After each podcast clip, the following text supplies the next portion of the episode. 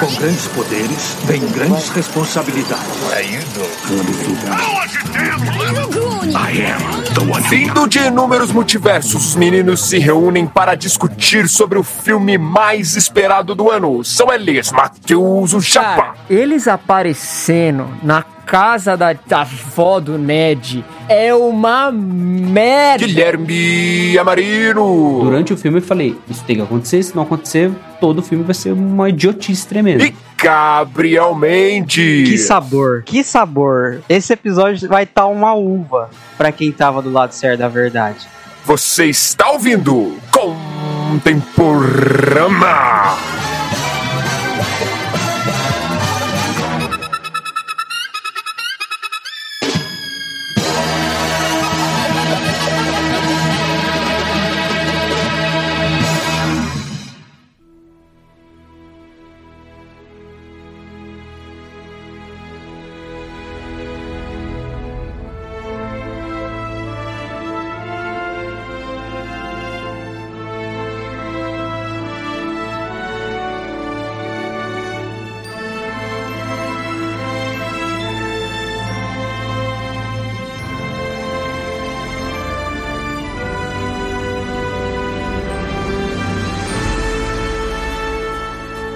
Eu não sou tão vingativo assim. Mas, que sabor, que sabor.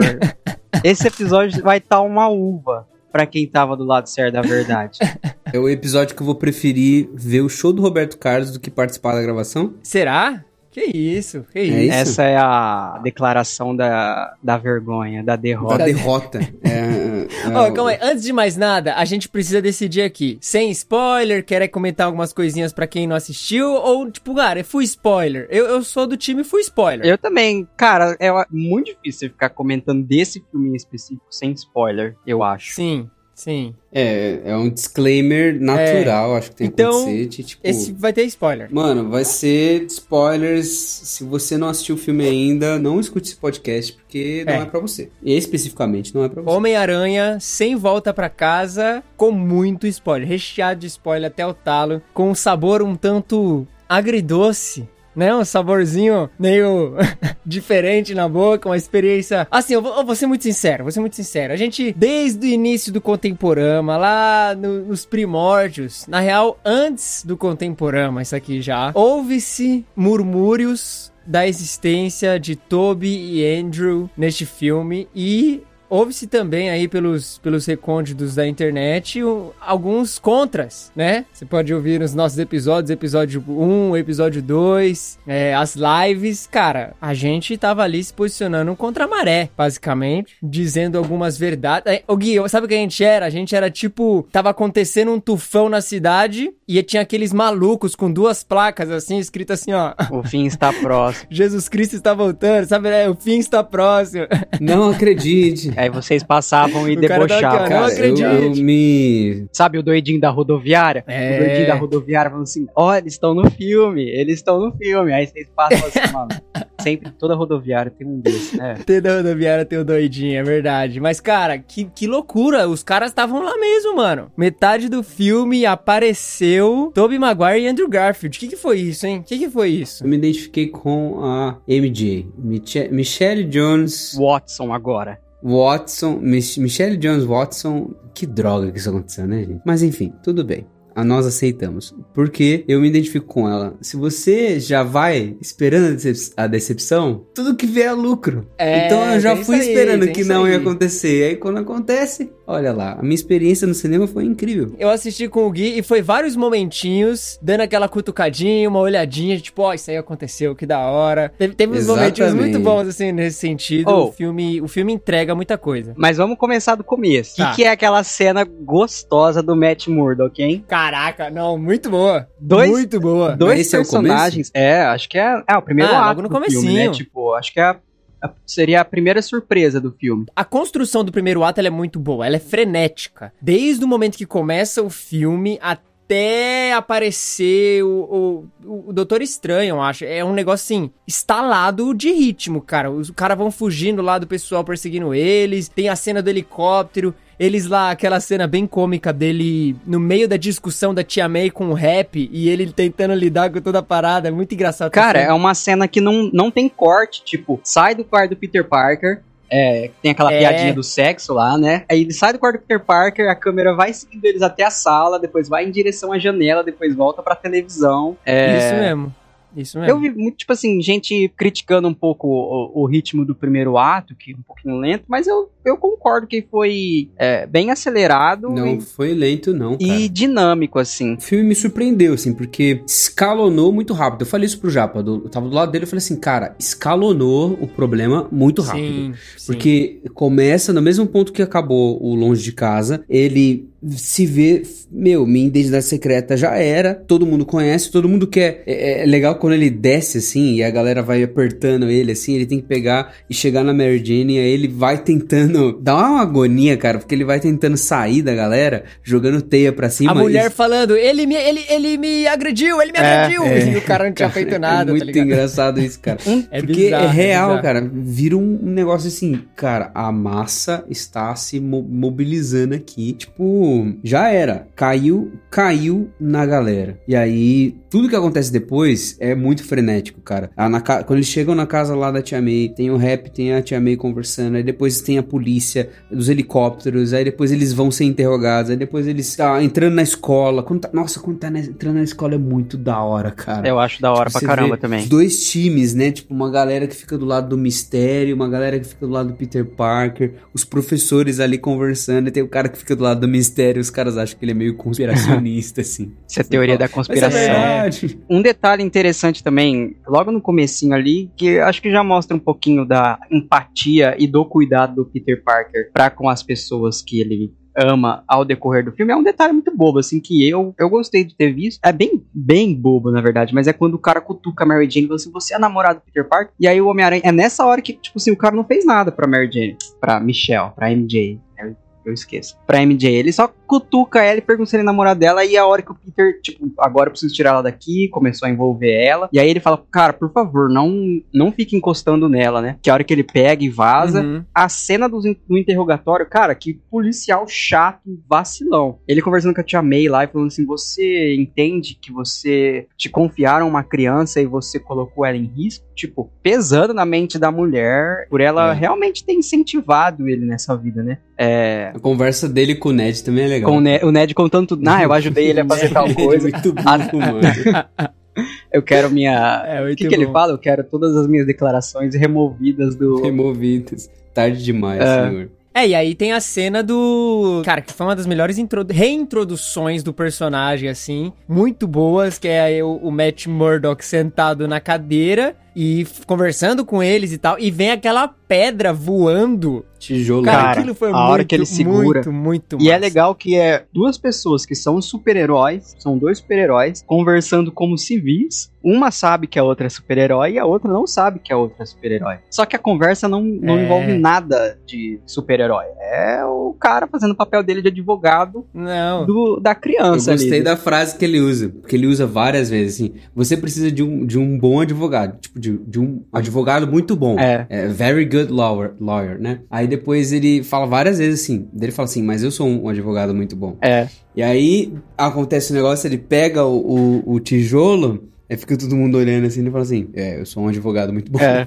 I'm a very good lawyer. Gostei do, do tom do personagem, assim. Não, cara, e assim, esse filme é, não é à toa que é, eu entendo muito da emoção e muito do hype que tá sendo construído pós assistir o filme, porque nesse sentido eles entregam muito, muito mesmo, assim, vários elementos. Tanto a questão do Matt Murdock, a questão da construção que a gente falou, rítmica do começo e, e, e maluca, assim e tal, até os próprios atores que participam e estão fazendo o filme, sabe? Cara, os atores entregaram tudo ali. É, é, uma, é um nível de atuação por metro quadrado muito grande, tá ligado? Todo mundo mandando bem ali no que é necessário, com um foco pontual no William Dafoe e no Tom Holland, que foi foram as duas grandes estrelas ali de atuação. Não é à toa também que os dois grandes antagônicos ali que guiam todo o roteiro. Mas, cara, entregou e, e aí assim, é um dos filmes, eu novamente, que justifica o hype, toda essa questão, porque eles entregaram algo bem feito, algo bem estruturadinho ali, algo bom, como é todo filme de herói, um filme que, cara, te diverte muito, sabe? Volta nessa essência aí que eu acho que é, pelo menos desses filmes do, do Homem-Aranha, que eu senti muito no primeiro filme do Homem-Aranha, ou no Homecoming, que é essa parada de, cara, um filme do Homem-Aranha, tem a parada tensa ali, mas te diverte nos momentos que tem que divertir. O moleque é, uma, é um moleque, tem as piadinhas dele, tem os negócios, mas também na parte emocional do drama, cara, te joga pra baixo, mano. As, teve umas cenas ali, o Gui zoou lá no grupo lá, mas é verdade, teve umas cenas ali que eu, eu lacrimechei junto com o Peter, sabe? Porque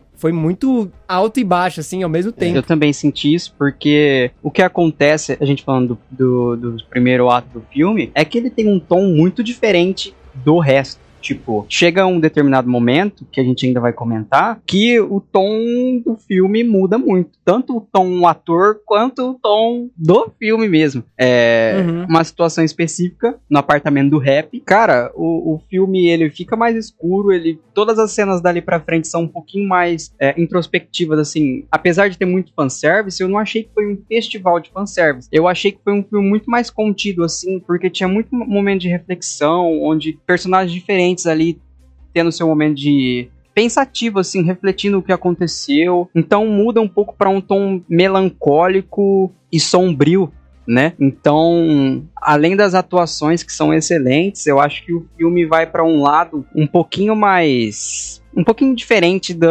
do que a gente estava acostumado com todo o Homecoming, principalmente o, controverso longe de casa. Eu acho um negócio muito importante, porque nós reclamamos de algumas coisas do Homecoming e do Far From Home, que era o seguinte: ah, esse Peter Parker aí faz um monte de coisa e não tem consequências os atos dele, ele não, não vive as consequências e tudo mais. E esse filme é um filme sobre consequências. Se tem uma palavra que resume o filme é, é consequências. Precisa passar por consequências. O herói tá passando por todas todos, todos os percalços das reações baseadas nas ações que ele teve. E a primeira delas uhum. é a identidade revelada e tudo mais, e aí tem o, o, o, ponto alto desse primeiro ato, do primeiro arco do filme, que é ele ir até o Doutor Estranho, né? Então, ele tá ali por que, que ele vai até o Doutor Estranho? Porque, cara, uma vez que ele é o Homem-Aranha, tá todo mundo atrás do, dos amigos dele, da namorada dele, da tia dele, dos caras que tem contato com ele. Tem polícia interrogando. Eles precisam contratar um advogado para ficar protegendo eles. Eles precisam mudar de casa para casa do rap porque estão jogando pedra nas janelas dele e tudo mais. Os amigos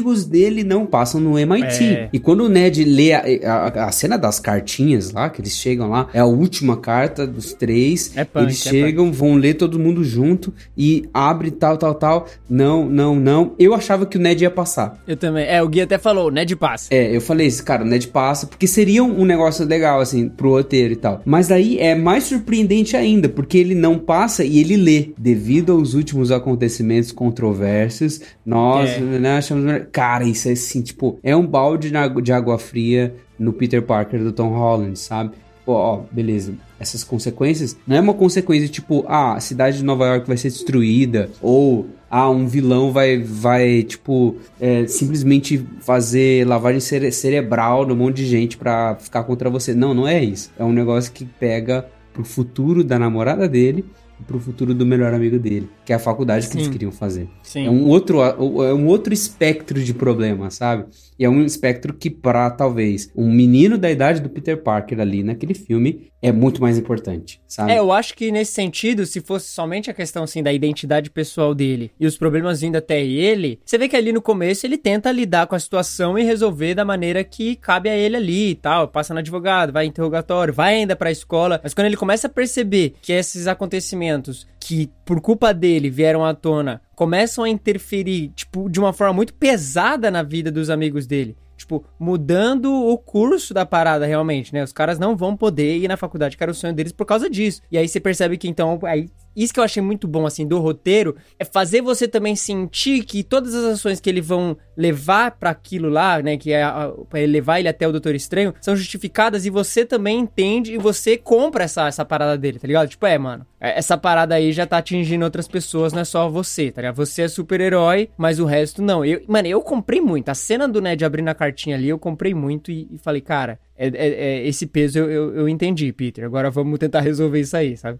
É, eu acho que muita gente reclamou um pouco da atitude do Doutor Estranho, mas ele dá uma ele dá uma justificativa até interessante assim que ele tá com o Peter há alguns anos já, né? Desde que rolou o blip e pós-guerra civil, ali, Guerra Infinita. O garoto passou cinco anos apagado da existência. Muita coisa na vida dele mudou. Já não basta problema financeiro e os problemas que a tia dele teve com o não citado tio Ben dele, né? Uhum. O Doutor Estranho percebe, ele fala, eu tipo, é um ato até de empatia, assim, que é difícil ver no Doutor Estranho, que é quando ele vê que, não, realmente, um, além do moleque tá sofrendo, as pessoas estão sofrendo por conta dele por uma coisa que não é exatamente culpa dele. E igual o que falou, não é uma, um atentado a primeiro momento, assim, não é um atentado à integridade física deles, mas é um sonho destruído, né? Eu acho que para um personagem como o Peter Parker, ver os amigos e a namorada é, recebendo menos do que eles merecem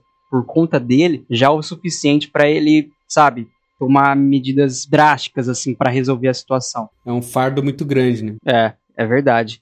E quando ele vai se resolver com a moça do MIT, ela fala, ela fala, não, eu vou ver a respeito, vou falar a respeito de você e dos seus amigos. Aí e é uma coisa que ele cita, ele fala assim, não, não, mas é, não tô falando de mim, eu tô falando dos meus amigos. Ela, mas eu vou falar de você e dos seus amigos. Igual o Gui falou, as outras pessoas estavam na frente dele, ele não estava se importando tanto com o destino dele, apesar dele sentir também, mas com, com os amigos dele, né, com a família. Então eu acho que a, as motivações dele foram justificadas e o Doutor Estranho, esse lado empático do Doutor Estranho que muita gente achou meio que fora do personagem, eu gostei de ver. Agora, foi um lado empático que durou só alguns minutos. É, né? porque que... ele a partir do momento que ele soube que o, Peter Parker não tinha ido nem conversar com a mulher, é. ele ficou muito bravo. Nossa, e, ele tipo, fica Que é uma cena bem engraçada, aliás. É uma cena muito engraçada, mas é uma cena muito icônica sobre como que a geração atual é e como que a gente meio que... A nossa tendência de não querer resolver as coisas. Porque, por exemplo, era muito simples, cara. Ele recebeu uma carta, ele poderia mandar uma carta de volta, ou ligar lá, ou ir até lá, ou, sei lá, fazer qualquer outra coisa. Só que antes de tentar resolver com a pessoa que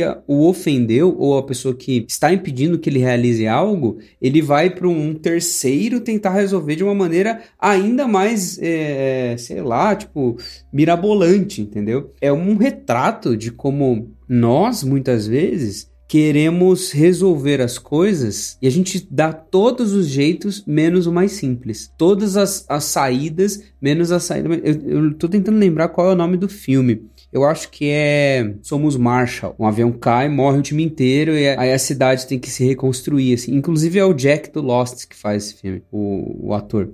E aí tem uma hora lá tem uma coisa que o cara tem que pedir uma coisa pra, pra, pra esse time que morreu todo mundo cons conseguir jogar, sabe? E aí o cara fica, não, mas fica lá. E ele recebe, tipo, uma dica: olha, você já tentou ir até lá? Porque ele, ele tentou mandar carta, ele tentou telefonar ninguém atendeu. De, daí um cara que dá um conselho fala assim: cara, vai até lá, sabe? Vai, vai olhar a pessoa nos olhos. E se essa pessoa tem o controle de te dar o futuro nesse aspecto, né? Deixar você o time jogar ou então passar você numa universidade, super importante nos Estados Unidos, ela olhando no teu olho é muito mais garantido que ela entenda o teu lado do que você falar através de uma tela, falar através de um tweet, falar através de um doutor estranho fazendo um feitiço para esquecer todo mundo, sabe? E aí eu achei Sim. muito interessante isso, cara, muito é... interessante. Não, e outra, esse é um reflexo e uma atitude totalmente compreensível de um Peter Parker criado num universo onde tem super-heróis que resolvem problemas gigantescos do mundo a qualquer momento. Então, tipo, para aquilo era a coisa mais maluca pro Peter. Era, tipo, a coisa mais essencial e importante. E, tipo, cara, se tem esse.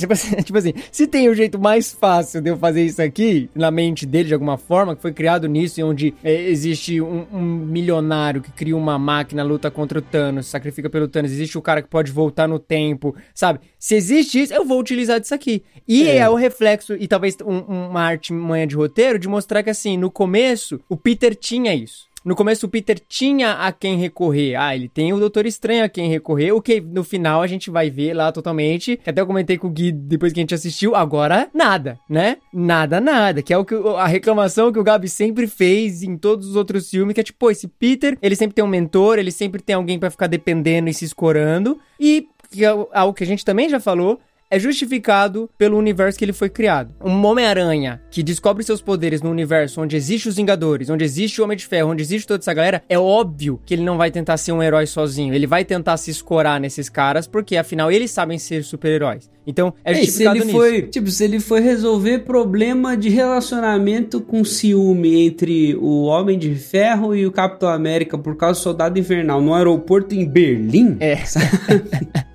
É. É verdade. É. beleza. Então, tipo assim, eu entendo. O, o- o pessoal tava até discutindo sobre Far From Home. Cara, eu totalmente compreendo. O roteiro é fraco, tem um monte de defeito, tem um monte de coisa. Mas esse Peter, pelo menos até o início desse filme e até o, o ponto ápice no meio, que é a cena que muda, né? Igual o Gabriel falou, o tom, ele é consequência, ele é fruto do universo Marvel. Não tinha como esse Peter ser muito diferente disso. Não tinha como ele ser, de alguma forma, ter outras características. Ele foi criado nesse universo e ele acaba sendo consequência direta disso. Foram incríveis, né? Na, na forma como o roteiro mudou isso. E, cara, eu achei incrível, muito justificado. É, os próximos filmes do Homem-Aranha que a gente for assistir, parece que agora, agora vai ser sério, né? Tipo assim, pô, agora tem esse background, agora vai vir. Mas eu a achei. missão do John Watts foi, tipo, desconstruir esse Peter Parker. E ele teve que fazer isso de maneira gradativa, sabe? Descolar o Peter Parker do MCU, descolar o Peter Parker dessa dependência, primeiro com Homem de Ferro, depois com esse universo de heróis super poderosos que resolvem as coisas bem fácil e tal, pra apresentar de fato um Peter Parker, que é esse Peter Parker que a gente quer ver, o Homem-Aranha, que é esse Homem-Aranha que a gente quer ver, que a gente viu tantos anos nos quadrinhos, nos- nas adaptações de animação, naqueles filmes do Sam Raimi, nos filmes do Mark Webb, e você viu esse Homem-Aranha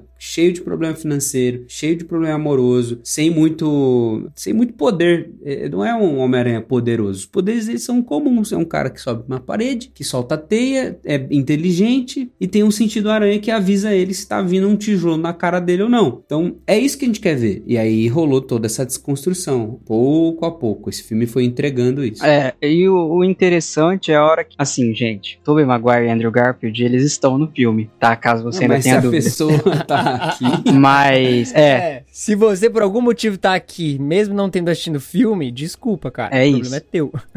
é interessante que, que é, é esse o ponto. Eles têm muitas coisas em comum, os três Homens-Aranha. A parte em que eles entram em conflito é na, na questão do trabalho em grupo. Eles não sabem trabalhar em grupo. E é a hora que o Peter vê que talvez ele estivesse incluso num, num universo, igual o Japa e o Gui mencionaram, em que ele tinha as coisas à disposição dele com mais facilidade que os outros dois. Que ele fala, ah, não Sim. querendo me gabar, eu tô nos Vingadores. E aí o, o Aranha do Tobey e do Ender fica tipo, cara, o que que é isso, né? A gente não sabe trabalhar em equipe. É, eu me É dou- uma banda? É, é uma banda, eu me dou melhor Essa sozinho. piada é muito O. Homem-Aranha, ele, ele é um cara meio awkward. Assim, se você ler os quadrinhos, você vai ver que ele é um cara que ele é meio Zé Ruela, assim, interagindo com outras pessoas. Total, total. E ele não se dá tão bem, apesar dele ter muitas amizades, tipo Demolidor, Kate Bishop, Kamala Khan, Gata Negra. a Gata Negra. Mas ele não é um cara mais legal, assim, que você chamaria pra uma festa, porque ele é meio,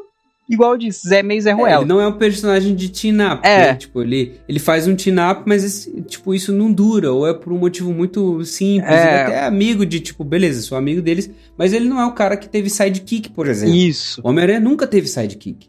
Nunca teve um cara que ficou ajudando o Homem-Aranha. Tipo, nem, nem até agora, o Homem-Aranha nunca teve aquele. o homem na cadeira, entendeu? É, é verdade. Primeiro- a primeira vez que tem um homem na cadeira é agora nesses filmes aqui com o Tom Holland.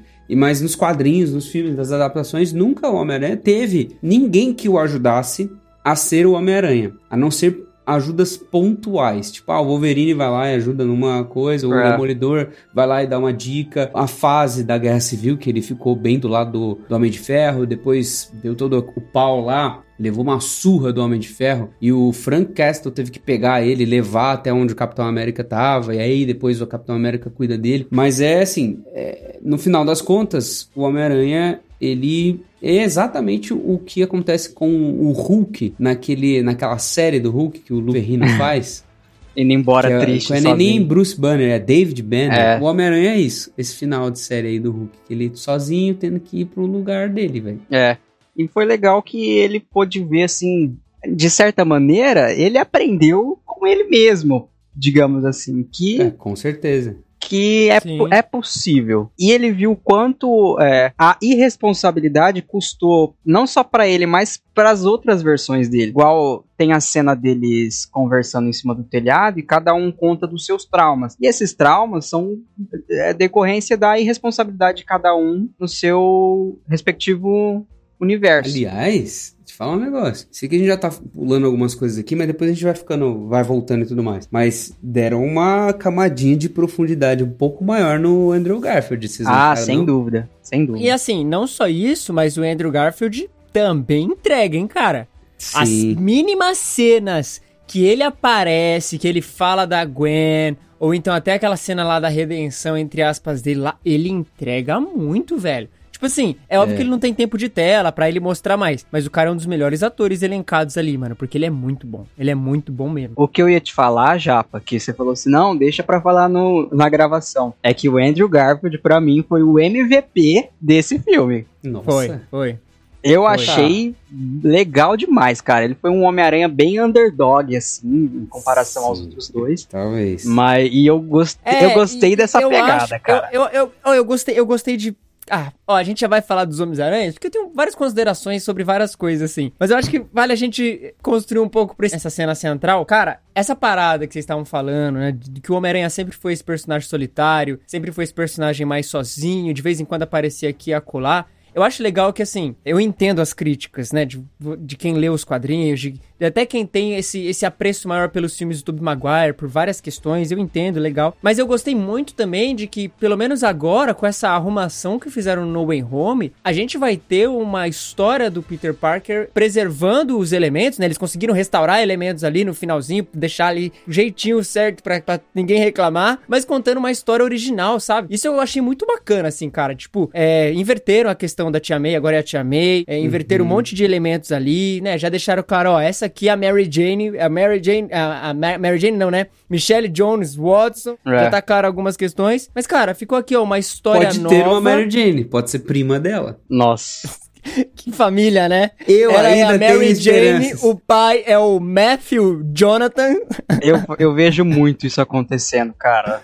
Ah, sei lá, sei lá. Mas assim, cara, é uma história original, sabe? Agora é uma. A gente teve uma historinha original, com suas falhas, seus defeitos ali no segundo filme, mas que vai apontar agora pra esse quarto filme aí. A gente vai realmente, cara, entender por que, que esse Homem-Aranha, Gui, não tem mais o homem na cadeira e ele é sozinho. Não Porque considero vez o que ele- quarto filme. Ah, vai ser o quarto filme. é o cara. primeiro filme. É. Não, você... É o não. É, primeiro. sabe filme. por quê, Japa? O Homem-Aranha não é o Homem-Aranha até o Duende Verde acabar com a tua vida.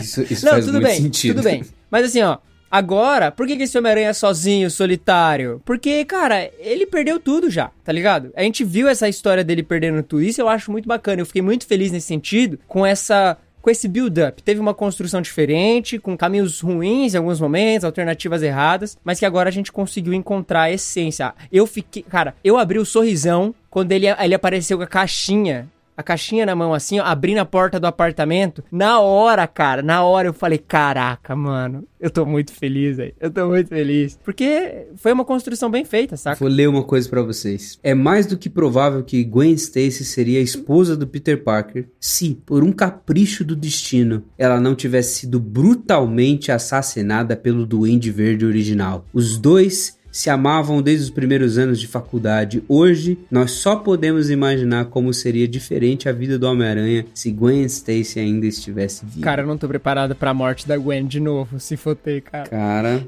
Eu não tô preparado. Cara, Mas eu acho que não vai ter Gwen Stacy de novo. Isso seria o nosso amigo Andrew Garfield em próximos filmes como Homem-Aranha. É isso, essa vibe. Você acha, cara? Você acha Eu que o acho Andrew Garfield também. volta? eu acho. Eu não acho difícil depois É. desse filme. Eu não acho. difícil. E ainda mais pela. Como o cara tá sendo recebido por e- como esse incompreendido que finalmente foi aceito pelas pessoas. A hora que a Sony. Porque a Sony, assim, se um personagem dá um peido lá e o pessoal acha da hora, ela fala assim: não, vou fazer um filme solo daquele peido verdade. ali, né? Mas é, teve Eu- um negócio, mano. Porque assim, todo momento que eles estão conversando no filme, seja Tobey Maguire com o Tom Holland e o Andrew Garfield e tal, ou então qualquer uma dessas relações, todas as atenções são voltadas pra eles falar assim: "Não, Andrew Garfield, você é bom sim. Nossa, você é um super ótimo Homem-Aranha. Você é espetacular. tipo, foi tipo uma terapia para o Andrew Garfield. Não, a gente precisa falar um negócio aqui. E Falando em negócio de terapia, todos os personagens têm um probleminha mental, cara. Todo mundo tinha alguma coisa na cabeça, um parafuso a menos. Porque, cara, o tanto de dupla personalidade. O cara que é felizão, mas é depressivo. O outro que não, meu Deus, a idade. meu, Todo mundo precisava de um terapeuta, tá ligado? Cara, O filme seria resolvido numa sessão. Homem-Aranha e seus vilões. É isso.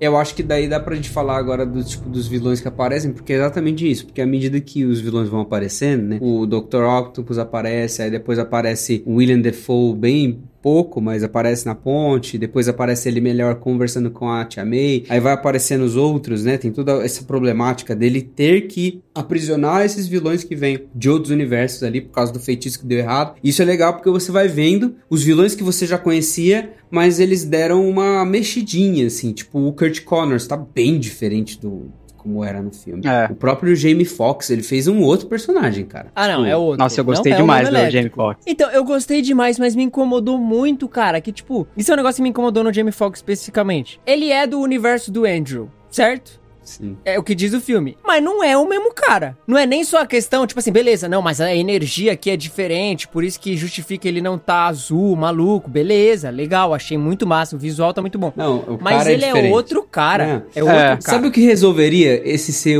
ser o mesmo cara? Se Hum. quando ele visse, se quando eles estivessem discutindo, não, não quando ele visse, mas quando eles estivessem discutindo sobre o que que eles fizeram eles ser vilões e tal, ele ter comentado o seguinte: ele não me deu feliz aniversário. É. Tinha que ter comentado Nossa, cara. É. isso. Ia ser seria tipo uma engraçado.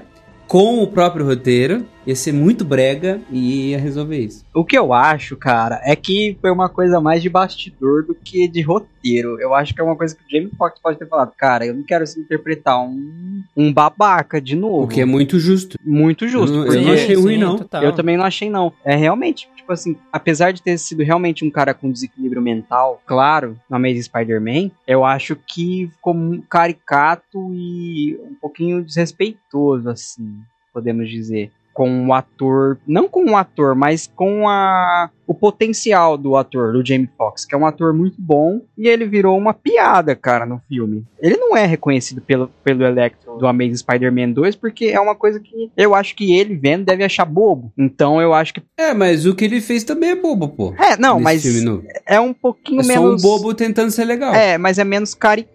É só Ah. o bobo de maneira cool. É. Ele tá muito cool no Não, filme. É, ele é ele é legal, muito assim. cool. Ele tem uma personalidade meio rapper, assim, né? Meio. Ah, ele muda muito, cara. Ele muda muito. É, meio muito, Chris é- Rock, assim, sei lá. Não, Ah, mas ficou legal. diferente. Não acho que ficou ruim, ficou massa. Tipo assim, pro roteiro ali. É aí que tá. O filme, nesse sentido, o roteiro, ele acaba alterando muitas coisas em momentos assim, até sem justificativa, pra servir a história que eles querem contar. E aí meio que eles acabam ignorando algumas coisas que eles fundamentaram. Até no próprio Jamie Foxx, por exemplo, ele não sabia da identidade do Peter Parker, mas, pô, vai ser legal se a gente trouxer o Eletro pra fazer esse fanservice aqui, sabe? Então vamos servir aqui e em prol disso, vamos quebrar a regra de quem vai vir pra esse mundo aqui. Porque a regra era clara. Quem conhece o Peter Parker sabe que o Homem-Aranha é o. Peter Parker, vem. É. Ele não fazia ideia de que era o Peter Parker, tá ligado? Não, Mas tem vários lá. furos de Tem, roteiro. tem bastante. Eu não sei se isso vai magoar o coraçãozinho de vocês que esperavam todos esses fanservices, esperavam todos. Cara, é, você tem que escolher duas coisas na- importantes na vida. Ou você faz o que todo mundo quer, ou Uhum. você cria um roteiro fechadinho. É, Você tem que escolher dois caminhos de roteiro. Não tem como você fazer um roteiro completamente perfeito, mantendo coerência em tudo e entregando todos os fanservices necessários do mundo. É, é o mesmo Então- problema de Ultimato, assim, que, a- que mexer no tempo também é um, Sim, sim. é, é um caminho muito perigoso, né? Eles tentam dar uma explicação meio boba lá no, no Loki, né? Que o que os Vingadores fizeram com o tempo era pra acontecer, mas tipo, desde quando, né? Ultimato, No Way Home são muitos fanservices e na hora de entregar uma coisa quase que impecável, não tem como, porque vai faltar em algum, Não, em não algum ponto. como. Não tem como. É, em questão de roteiro, eu acho que é muito isso, assim. Talvez as, as minhas críticas ao filme, que eu vou deixar até pra fazer no final, sejam mais em relação à direção mesmo. Mas em relação ao roteiro, eu acho que pra entregar o que foi entregue, foi necessário é, abdicar dessas coerências extremas e desses pontilhados. Porque além de ser muitos personagens, é muita coisa pro cara propor, é muita coisa pro cara arrumar e amarrar. Então, realmente, assim, muitos momentos você só teve que, tipo, cara, vou fechar o olho aqui, segue, É. vamos em frente, vamos se divertir, sabe? Cara, eu achei que o John Watts trabalhou muito bem os caras, mantendo, com uma exceção da,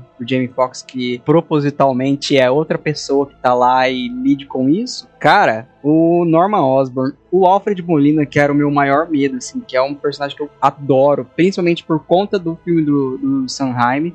Ver que ele não foi 100% vilão o tempo todo, é, não arruinando a redenção dele de Homem-Aranha 2, cara, foi muito bom pra mim ver isso. E o Norman Osborn, esse Norman Osborn, é, lembra que a gente comentou, em, acho que foi uma live, que não precisa mais, eu acho que tava em falta o vilão que é ruim por ser ruim. Que quer a Uhum. destruição e não precisa de uma motivação racional que faça a gente ficar, nossa, olha que dó desse cara. Esse Norman Osborn é simplesmente maluco. Exato. Chega a ser até mais ameaçador, assim, do que o do Sam Raimi. É, ficou muito melhor. É Eu melhor. É muito melhor. Por exemplo, todo mundo quer um, um Norman Osborn, porque assim, esse, o Norman Osborn que fica tendo distúrbio de personalidade, uma hora é o Norman Osborn, uma hora é o Duende Verde, uma hora ele fica dando de coitadinho pra Tia May, ele fica, Peter, É. eu não sei o que aconteceu, onde estou e tal. É fingimento, é Eu também fake.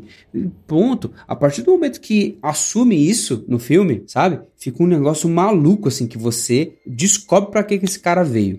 Tem uma cena que é nessa, nessa sequência toda aí do a- apartamento do rap. Norman Osborn revela de fato que, tipo, não tem esse negócio de dupla personalidade. É ele mesmo e é o Duende. Acabou. O Tom Holland com a roupa do Peter Parker, é, do Homem-Aranha, ele tá socando o Duende Verde. Socando assim. E William Defoe, cara, ele faz um negócio muito massa. Ele fica com a cara dando risada, É. aquela risada dele É, Tipo, muito bom, muito bom. Tipo, com um sorrisão escancarado, assim, levando soco e continuando na cara, assim, sabe? Tipo, é um negócio que você fica, cara, esse filme. Esse é o ato 2, né? Tipo, o filme vai, vai escalonando muito. de É. forma muito boa, cara. Tem um paralelo com Homem-Aranha 2 que eu acho muito. que eu achei que ficou muito legal, uma sacada bem legal do John Watts, que é. Tem aquela cena aí famosa do Homem-Aranha 2, que é do quadrinho Spider-Man No More, que é quando o Peter ele desiste de ser o Homem-Aranha e joga a roupa dele no lixo lá, que tem aquela cena que todo mundo conhece, que é ele indo embora e a Uhum. roupa dele na lata. Nesse,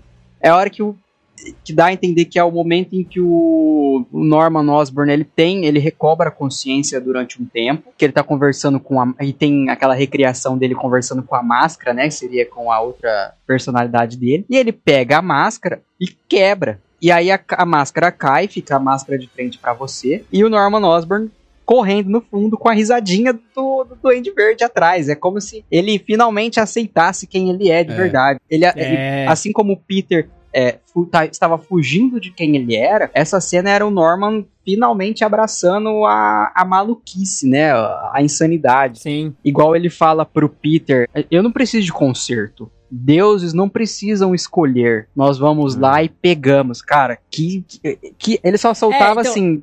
Bomba pro Peter Cara, Parker. nesse sentido, o, o roteiro mandou muito bem. Muito bem mesmo, assim. Eu não coloco, eu não vou colocar na conta do John Watts, porque depois desse filme eu tenho um- uma, uma crise com o John agora. Mas, o roteiro e o texto do filme são muito bem elaborados. É muito bem estruturado. É tudo, assim, tudo. Ah, se a gente for parar pra olhar núcleos específicos e a progressão desses núcleos durante o filme, a maioria deles é tem um comecinho, tem um meio, tem um fim, sabe? O, o Peter e o Happy tem o comecinho do filme, tem o meio do filme e tem o fim do filme. O Peter, a MJ e o Ned tem o começo, meio, fim. O Peter com os vilões, de certa forma, cada um individualmente, né? E aí depois os, cada. Homem-Aranha também tem o comecinho, tem o meio. Então assim, o roteiro e o texto do filme, eles proporam algumas coisas ali, eles desenvolveram elas bem, óbvio, inconsistentes em alguma parte, a gente já falou disso, mas eles amarram muito bem também, sabe? E pra mim, nesse sentido, o John Watts só fez o trabalho de assim, ó, vamos fazer isso aqui ficar legal, o mínimo possível pra não ficar ruim. É, essa pra mim foi, foi o John Watts. Ele- ele-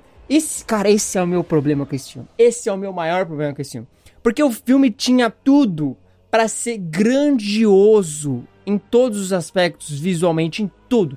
Tudo. Não é uma ceninha aqui, não é uma. Não. Todas as cenas tinham pra ser grandiosas em muitos aspectos. E ele isso falha muito. Falha muito. Eu gosto da cena em que a Tia May morre. Eu acho ela legal, bacana. O texto é muito bom. O que acontece ali é muito massa. É, aliás, a gente, até o Gui na hora, quando a Tia May começa a descer pela escada e o Duende começa a bater no Peter e, os, e cair pelos andares, o Gui já olhou, tipo, ele já inclinou pra frente e falou: Ah, não. Ah, não. Porque você É, começa a perceber esse paralelo. claro no roteiro isso Ela tá mim. descendo e eles estão caindo. Ela tá descendo e eles estão caindo. E aí você sabe, vai encontrar os dois num momento e vai dar caca. E e isso é muito bom. É o texto sendo escrito ali, progredindo, te fazendo acreditar no negócio. Isso é muito massa, cara. Eu achei o texto, assim, nesse sentido, muito bom. Entregou, fez o que tinha que ser feito. Algumas piadinhas talvez eu tirasse, sabe? Não sei se ficou muito bom pro momento ali. Mas eu gostei muito, muito. Cara, a cena da Tia May morrendo, foi ali que eu dei uma. A primeira, a primeira lacrimejada foi ali. Falei, cara,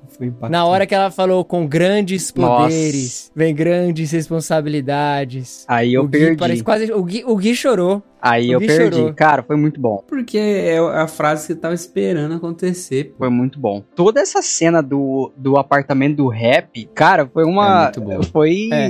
um milagre, assim, pra mim não ter sido a coisa mais galhofa do mundo e, pelo contrário, ter sido muito, muito Não, mas boa. tem umas coisas galhofa. É, tem.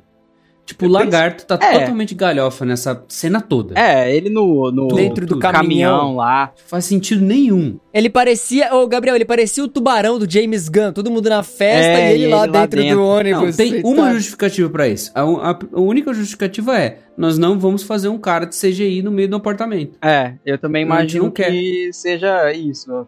Até uma um, economia de verba, assim. Mas ele tentando lá resolver as coisas com o Norman, né? Ele. o- Você acreditando, assim, o, o filme tentando te fazer acreditar que aquele é realmente o Norman, é, ajudando o Peter, e o Peter mostrando que realmente ele é uma pessoa inteligente. Aí, de repente, aquele sentido aranha, que eu nunca vi um sentido aranha tão legal no cinema igual foi esse. Ficou muito massa. Que a hora que ele O percebe primeiro que... lá no- na ponte já é legal. É, também é bem legal. E aí a hora que ele descobre, percebe que tem alguma coisa errada, só que lá tá cheio de vilão. E aí ele fica tipo, meu Deus, quem que é, quem que é, quem que é? E a cena que ele sai andando pelo apartamento, assim. E aí ele vê o Norman Osborn. Cara, é- eu acho que a enxaqueca dele ali deve ter estourado. Que é a hora que ele ataca o Norman e o Norman olha com aquela Não, e o carinha Norman de... já vira com aquele sorrisinho sacana. É. Caraca. Muito bom.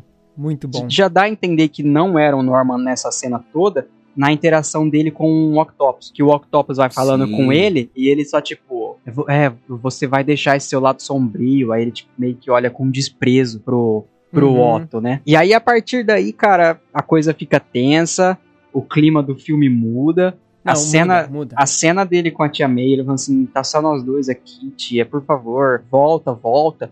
Cara, E ela tá só, tipo, eu só preciso recuperar o fôlego. É. Calma aí. eu achei que ia, eu achei que ia ficar tudo bem, cara. Falei, ai, Eu- não, então eu, não é eu ela também, que vai eu juro que eu não achei que ele ia morrer. Ó, o, o Duende foi, fez a parada, explodiu tudo, beleza, ela cai, né? Aí você fica, pô, morreu. Aí acabou. Ela tá no chão, morreu. Pra mim, ela morreu.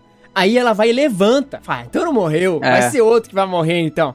Aí começa a andar, nossa, eu tô com uma dor aqui na bunda e tal, daqui a muito pouco, pá. inocente já, pô. Ela cai. inocente. Ela. Nossa, não, eu tava, cara, eu tava. Porque o clima do filme, é igual o Gabi falou, eu concordo nisso. O clima do filme tava muito up até ali. Muitas piadinhas, até as cenas tensas que tinha, mas tava muito up. E ali, cara, o roteiro começa a dar uma guinada. As cores já começaram naquela cena já a escurecer. E a partir daquele momento a gente só vê escuridão, noite e trevas. E, cara, a cena dela morrendo eu achei muito massa. Não. Muito massa mesmo. O Duende, cara, com ela caída lá e ele falando assim: Peter, Peter, Peter, nenhuma boa ação fica impune. Nossa, que cara ruim.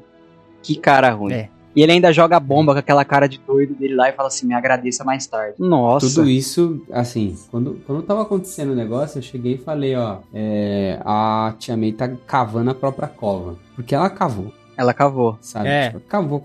é, foi isso que aconteceu. Ela deu a ideia pro Peter, ela ficou incentivando o Peter, e ela, enfim, Tudo bem que ela é um coração enorme, é tia May e tudo mais, mas ela colheu as consequências do que ela acabou incentivando o, o sobrinho dela a fazer. Talvez não por, pelo conhecimento de fato da maldade dos vilões, principalmente, é, principalmente por não saber o quão maligno poderia ser um Norman Osborn, porque ele não era desse universo. É. Tipo, nesse universo da MCU até agora, os vilões sempre foram vilões muito cósmicos e não tinha um cara com esse tamanho de insanidade, sabe? Uhum. É. Até, até os vilões mais malucos, como um Thanos e tal, eram mais éticos do que o próprio Duende Verde. Se você for parar pra pensar, sabe? Que o Duende Verde extrapola, assim, tipo, mano, vão ter consequências. Ele é É o violento. vilão. É o vilão. Acabou, é, é o vilão mesmo, é o sabe? vilão puro, isso. Ele, como vilão principal, foi a, a coisa mais acertada do filme, assim. Eu achei que quando ele foi. Começaram os rumores a respeito dele, eu até cheguei a pensar, tipo, ah, ele, ele provavelmente vai ser o cara que eles vão trazer pra coisa de 3, 4 minutos de cena, assim, ou pra mostrar que ele tá lá também, que ele é. Foi reconhecido como um vilão passado. Mas Willem Dafoe como vilão principal, de novo, atuando com outro Homem-Aranha em um outro universo, Cara, muito bom. Eu gostei demais do Willem Dafoe nesse filme. Comprei. Ô, sabe o que é bom? Gabriel e Japa, sabe o que é bom? É que é um vilão que se não. Tipo, e daí a história dele? É, Sabe? exato. E daí? Eu É. não quero saber motivação. Não tem motivação. Ele Não é maluco. Essa é a motivação dele. Ele é maluco, ele é doido e beleza. E você é incontrolável. Então, o sentimento do vilão bom de um filme desse é esse vilão que você não precisa ficar entendendo por que que ele faz, por que que ele quer a vingança do Peter Parker ou do Tony Stark ou tal. Não precisa. Ele é simplesmente maluco e incontrolável. Só isso. Não, e outra, esse vilão não tinha nada contra o Parker, necessariamente. Esse Peter Parker, ele não tinha nada. Ele chegou lá de meio de, de cabeça e, cara, é isso aí, eu tô aqui nessa bodega, eu sou maluco. Ele se finge lá, todo coitadinho, com a tia May, né? E, cara, o Dafoe é muito versátil, né? Pelo amor de Deus, o cara é muito bom, Ele é- cara. ele é muito bom ator. bom. tem William um, Dafoe é um baita ator, cara. tem um detalhe que eles mantiveram nesse filme, que é quando, nos filmes do Sam Raimi, quando era o Norman atuando, era o personagem Norman Osborn, ele usava uma prótese dentária, deixando, deixava os dentes bonitinhos e tal. E quando alterava pra Duende Verde, ele não tava com essa prótese. Era os dentão dele, tudo torto, machucado daquele jeito. Nesse filme, isso acontece. E a única cena que eu, que eu me lembro dele estar com essa prótese é quando ele tá lá escondendo o, o planador dele, que aí ele quebra a máscara e some. Que ele conversa com a máscara ainda. É. Que ele dá aquela conversadinha com a máscara lá. Só que o que dá a entender é que o Norman assumiu o controle. Mas o que você percebe na frente é que ele foi logo suprimido pelo Duende Verde. Então, aquela. Acho que o fato dele ser uma pessoa com dupla personalidade é o que deixa ele ainda mais imprevisível, assim. Porque você fica nessa dúvida: era ele mesmo? Não era ele? Ele sempre esteve doido, né, nesse filme? Ou ele realmente estava sofrendo por dentro? É, eu acho que a gente assume a posição do, do, do Tom, assim, né? Do, do Homem-Aranha do Tom, de tipo, cara, eu não sei, eu não conheço esse cara. É, E só o que ele tá fazendo aqui é, tipo, maluquice, maluquice, maluquice, tá ligado? E aquele ódio do Tom, né? Antes, primeiro, né?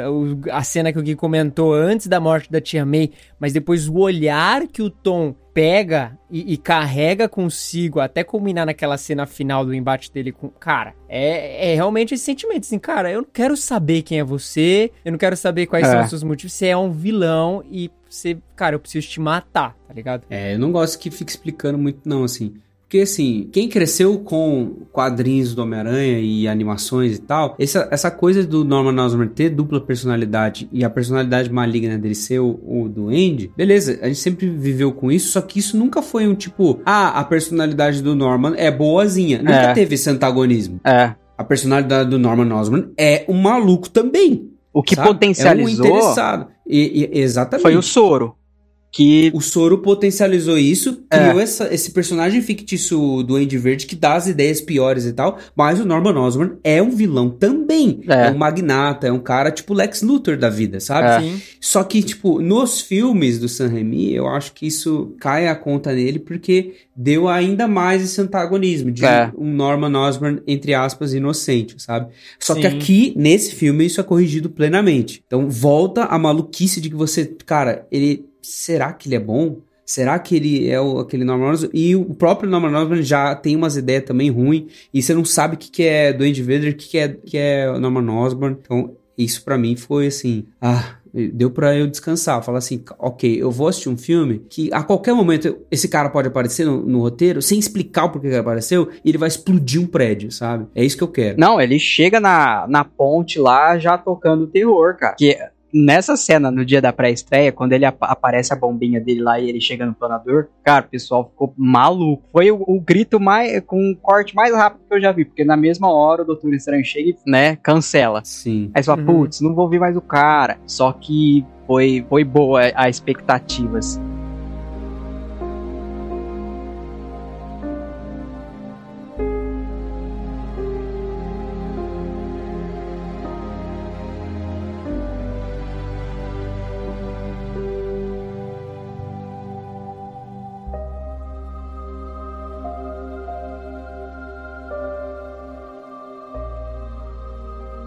E a guinada do roteiro pra cena do Tom parado em frente ao, ao banner lá, ao, ao outdoor. Ao pronunciamento do, do Jonah Jameson. Isso é muito bom. Cara, e é a, a fala do Jonah Jameson, esse é legal, né? Nossa, é, é pesada. É uma fala toda, como eu falei, né? Sobre consequências, né? E aquele vídeo dele, ele falando sobre isso, ele, tipo, nossa, cara, é.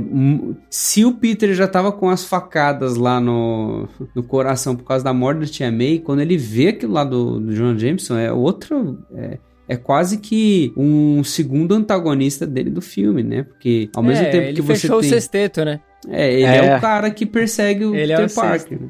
É. Exatamente. E é diferente você ver porque até então a perseguição do Jonah Jameson era contra o Homem-Aranha. Então todas as as falhas, as falhas públicas do Homem-Aranha eram somente do Homem-Aranha e não também do Peter Parker. Além dele ter que lidar com o fato que ele falhou como herói, ele falhou como um, uma pessoa, como um civil, né? Não só o Homem-Aranha fez cagada, como o Peter Parker diante de Nova York trouxe a igual o Jonah Jameson fala, trouxe a, a, calamidade e a destruição. Ele tendo que ouvir isso depois da morte da tia, cara, é realmente bem doloroso. Quando ele fala que é, onde o Homem-Aranha vai, o caos e a é destruição o seguem, e aí sobra para os inocentes pegarem os pedaços, cara. cara. Isso é muito forte falar. É, isso é muito forte. Muito, é muito forte. forte. E a gente volta naquilo que até o, o próprio Strange fala, né? Ele fala, cara, às vezes eu esqueço que você é só um moleque, tá ligado? É só uma criança. E tudo isso batendo, espancando o Homem-Aranha, tá ligado? A morte da tia, essas notícias contra ele, os amigos dele sofrendo por causa de tudo. E ele tá lá, velho. Ele tá lá, é só um moleque.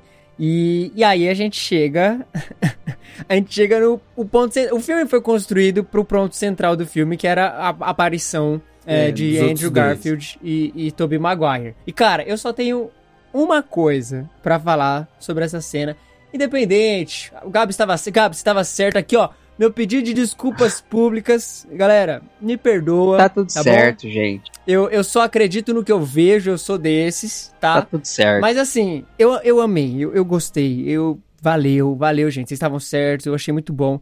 Só que, cara, eles aparecendo na casa da da avó do Ned. Eu sei que você ia falar, porque você falou é isso no meio do cinema. merda! Cara, aquilo parece uma sketch do Saturday Night Live. No meio do filme, a gente curtindo assim, o, o Andrew Garfield entrando, o Japa vira assim, mano, isso aqui parece Saturday Night Live, cara. mano, mano é muito igual. Porque assim, é, além de ser um ambiente fechado, eram muito closes no rosto da pessoa. É. Era, sabe, essas piadinhas rápidas, cômicas. A cena dele, tipo, ah, se você é o Homem-Aranha, então escala na parede. Aí ele pula, gruda a mãozinha assim. Eu falei, cara, eu tô vendo uma sketch. Só faltou o Justin Timberlake, né? e a véia ainda mandando ele tirar a teia lá. E, tipo, não, tá é, bom, vai. mano. Cara, eu certeza gostei, que é... vão usar essa, essa cena. Certeza que, tipo, James Gordon, é, o próprio Jimmy Fallon, o Saturday Night Live, vão, esses, vão. Essas, vão fazer vários dessas awards, não sei o que lá, vão fazer uma cena genérica dessa pra ficar aparecendo gente vão, vestida de Peter Parker. Agora zoando. tem que ter uma sketch mesmo dos três nesses programas. Tem que, tem que. Cara, mas eu achei muito galhofa. Pra mim, é isso que eu falo. o John Watts poderia ter feito muito mais épico a cena da aparição dos outros dois aranhas. É, era no mínimo. É o que minha imaginação. Eu não concordo. Cara, não. Mano, não, não. uma ceninha. Não, não, não. não. Mano, eu gostei do jeito que foi, cara. A ceninha do, do Toby aparecendo Yes! como se fosse a cortininha da casa da avó dele. Assim, opa, com Mano, licença, gente. Nossa, que Não, e ele- eu não concordo. do Eu acho que desse jeito foi o jeito que deu. Sabe por quê? Não tem como Mas ser o jeito épico que deu é o isso. melhor? Não tem como ser épico isso. Como não, Já Guilherme? é galhofa por si só, mano. Não, tudo O Tobey tá- Maguire, Não. ele não é um bom ator. de fato. Não, ele tá horrível nesse filme. Pera... Mano, ele tá velho, ele tá acabado. O Andrew Garfield, mano, o Andrew Garfield ele tá depressivo com esse papel do, do Peter Parker, sabe? Tipo, tá quase implorando, deixa o seu Homem-Aranha de novo e tudo mais.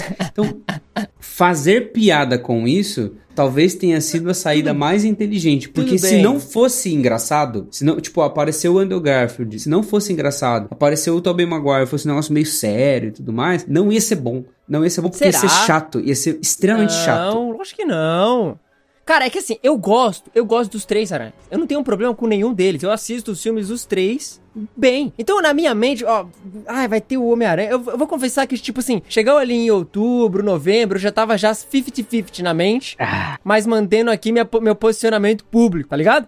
E na minha mente eu ficava, não, talvez se for acontecer, vai acontecer assim, vai ter uma cena assim, assado, num momento de, de crise, de alguma coisa, pá. E não, mano. Ele aparece pra MJ e pro Ned na ca... Nossa, cara, Não, assim, ô. a cena não é menos engraçada. A cena é engraçada, dei risada, dei risada. Mas, cara, eu achei bem bregona, bem bregona. E isso me cansou. me cansou. mas eles indo visitar o Peter lá em cima do prédio. Isso foi legal. Cara, a hora Isso que o, o- mostra a silhueta dos dois lá no, no alto do prédio, cara, eu dei uma arrepiada. Eu não arrepiei com eles entrando, porque eu tava ocupado demais, é, chorando. Rindo. Não, chorando mesmo de emoção. Cara, fazia muito tempo que eu tava. Foi, pra mim foi muito bom ver os dois de volta, vai. Mas a hora que o, tem a cena dos três se abraçando no prédio lá, que já é emocionante. E aí a MJ fala: tem outras pessoas aqui. Aí o Peter levanta desconfiado, ele olha pra cima lá e tá a silhueta dos dois é, juntos no alto do prédio. Eu falei: putz, cara, que legal.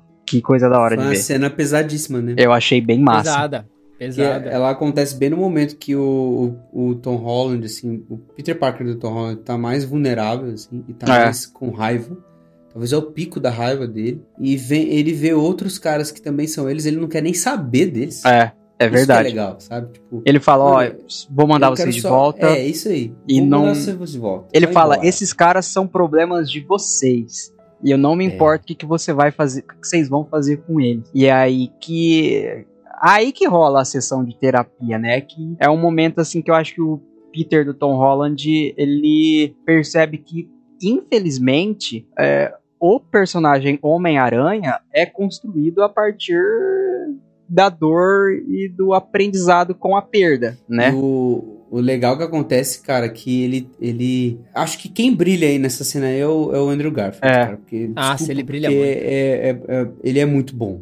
Muito bom mesmo. Ele com é as muito expressões, com o jeito que ele para de falar. Porque tem uma hora que ele vai falar assim, ah. Eu sei o que, que você tá passando e tudo mais. Aí o, o Tom Holland, o Peter Parker dele, fala assim: Não, não quero nem saber. É. Você não sabe. Não vem que você não sabe. Cara, e a gente sabe. É. E ele é. passou por isso. Nós vimos Amazing Spider-Man 2. A gente Sabe? sentiu. A gente sentiu a dor. Cara, eu me coloquei no lugar do Peter Parker ali, do Andrew Garfield. Falei, se eu tivesse conversando com alguém, cara, cara, eu sei, eu sei, tipo, o que você tá passando. E aí o, o Andrew Garfield vai e tenta falar e não consegue falar, fica meio engasgado, assim. É. Até o Tobey Maguire retomar o assunto, eles falarem do tio Ben e tal, e aí ele conseguir falar da Gwen. E é Sabe, legal. ó, eu, eu perdi uma pessoa que é a mesma coisa que ela pra você. Ah, cara, essa cena é boa. É.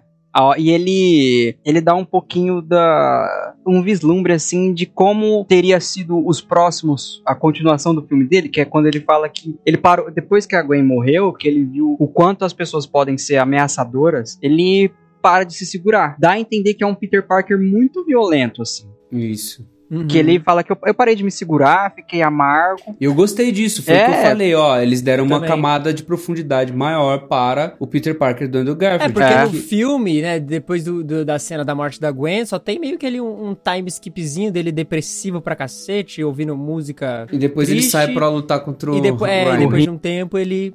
É uma cena até emocionantezinha, o menininho lá vestido de Homem-Aranha. É bem legal, É, eu legal. gosto dessa cena. Mas, cara, eu gostei muito, assim, desse diálogo dos três. Eu- depois da sketchzinha gracinha do Saturday Night Live ali, que a gente viu ali. A gente viu a, a prévia do próximo programa do Conan. Aí teve, teve ali o, o- esse diálogo entre os três e é muito bom, cara. É muito bom porque é eles compartilhando não só da, né, não só provando que é o Homem-Aranha por grudar na parede e soltar a teia pela mão, mas é mostrando que eles são Homem-Aranha também pelas dores que eles sentiram por causa de ser um super-herói, né? Por causa É. do. Cara, isso foi muito, muito satisfatório de você ver assim. E você também sentiu um pouquinho de cada um. Do Toby, um pouquinho do Andrew e agora do, do Tom também, né? A hora que o, o Tom vai citar o que a Tia May disse pra ele e o Tobey Maguire termina, eu fiquei muito emocionado, porque Isso foi legal. o discurso da responsabilidade teve no filme do Andrew Garfield, mas é, foi um pouquinho diferente. Mas a hora que os três percebem que a família deles é a mesma, e o coração dos três é o mesmo coração, a forma como eles lidam com os problemas e com as pessoas, eles são iguais nisso, cara, foi muito legal. Acho que foi um. Pode, o, o Tom pode ter visto ali como um, um conforto, assim, de saber que tem pessoas como ele que seguiram, conseguiram seguir em frente na vida. Ver eles trabalhando juntos depois foi muito legal. Uma coisa que deu para que a gente fica a entender um pouco nesse filme é que o Peter do Tobey Maguire é um Peter que já tá um pouquinho mais estável na vida, né? Tipo,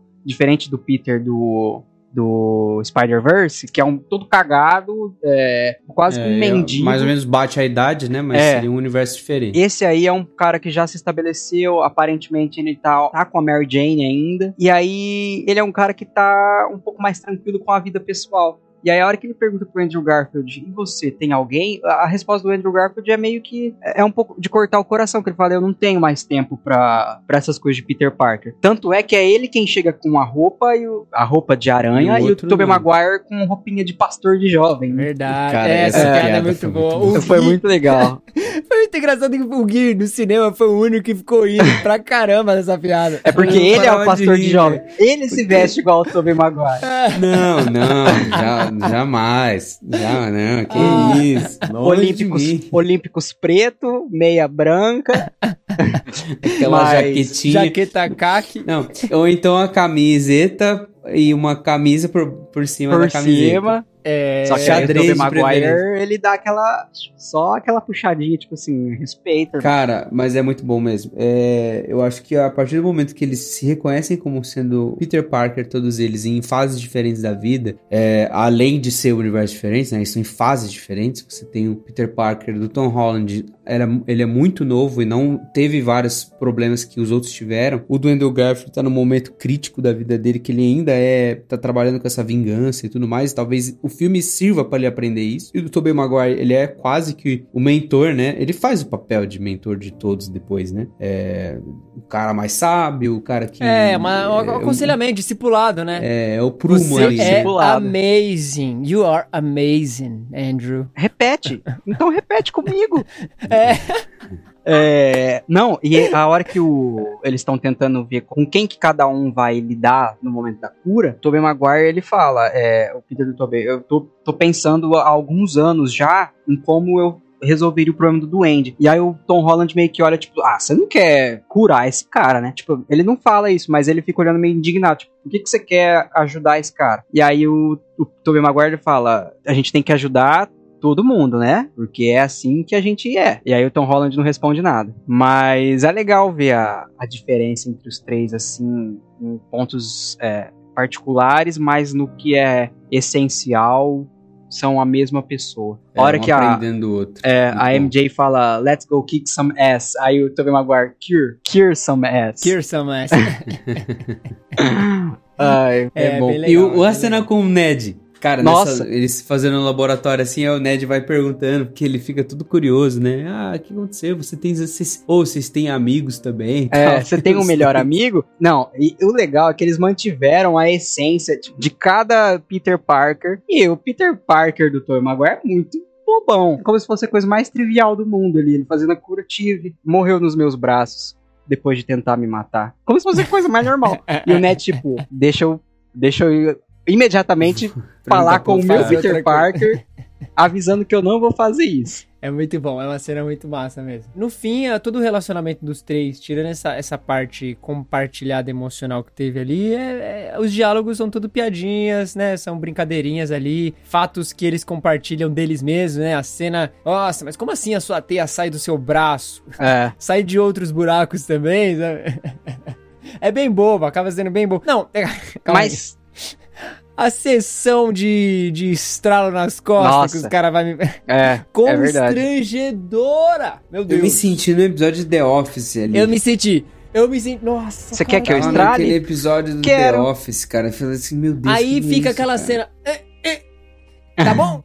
Tá bom?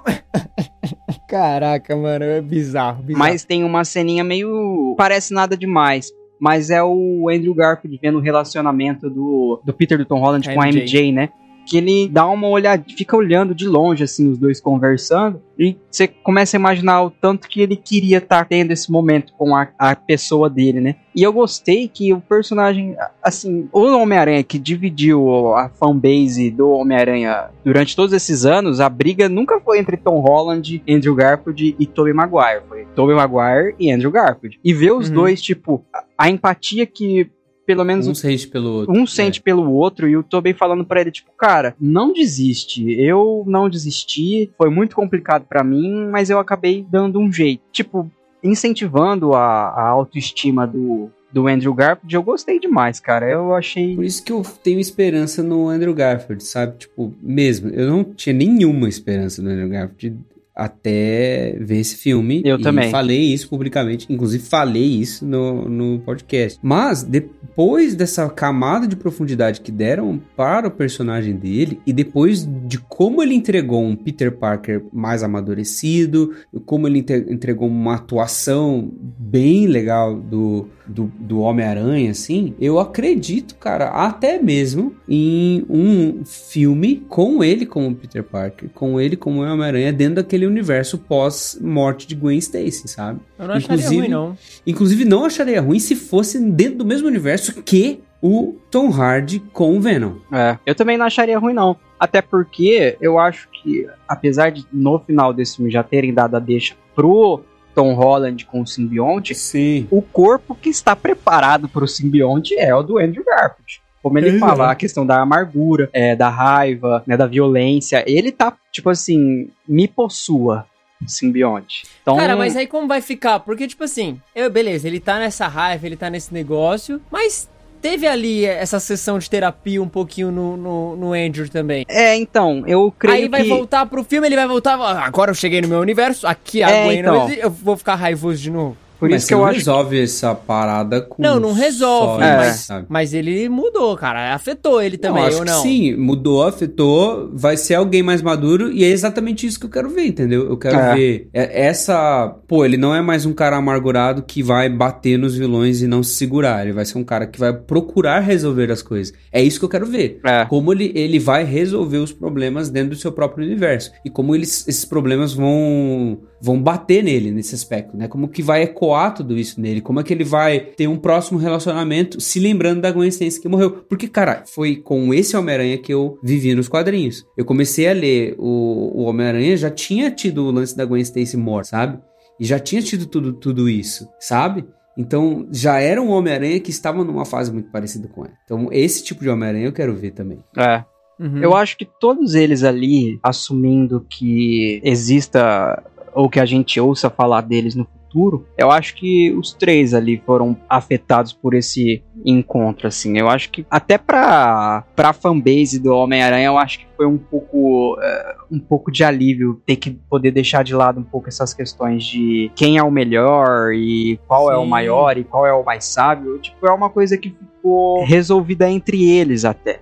Tipo, somos Peter Parker diferentes, de universos diferentes, Sim. mas Condições diferentes. condições também. diferentes e mas no que co- comum no que é no que faz a gente ser quem a gente é. O abraço Cara, dos é- três lá no final, o Peter do Tom Holland fica tentando encontrar o que falar e aí o Tobey Maguire interrompe ele e fala: "Cara, a gente sabe, A gente sabe. a gente é assim". Isso é muito bom.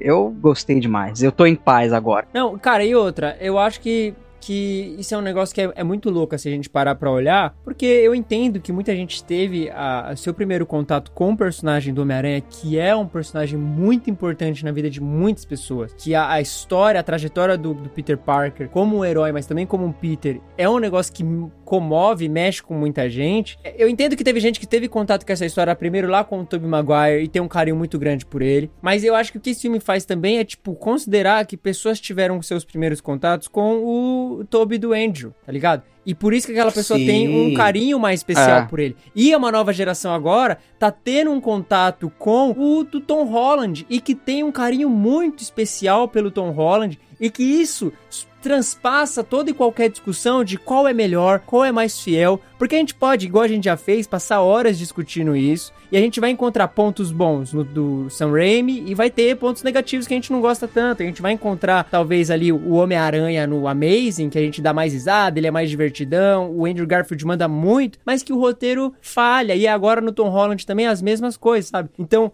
o que eu senti muito que esse filme fez foi tipo, ó, tem essas três gerações de Peter Parker, eles são diferentes pra caramba, eles têm o seu jeitinho, eles têm seus defeitos, mas são os três, tem a- os elementinhos ali, algumas coisas que são desse personagem original. E, cara, eu, eu curti muito isso, sabe? Eu curti muito porque realmente você sente que foi essa parada assim, de pro fã, tá ligado? Ó, essa é pro fã do Homem-Aranha pra todas as gerações. É porque é um negócio assim. É um filme do Homem-Aranha, cara. Isso que é legal. É.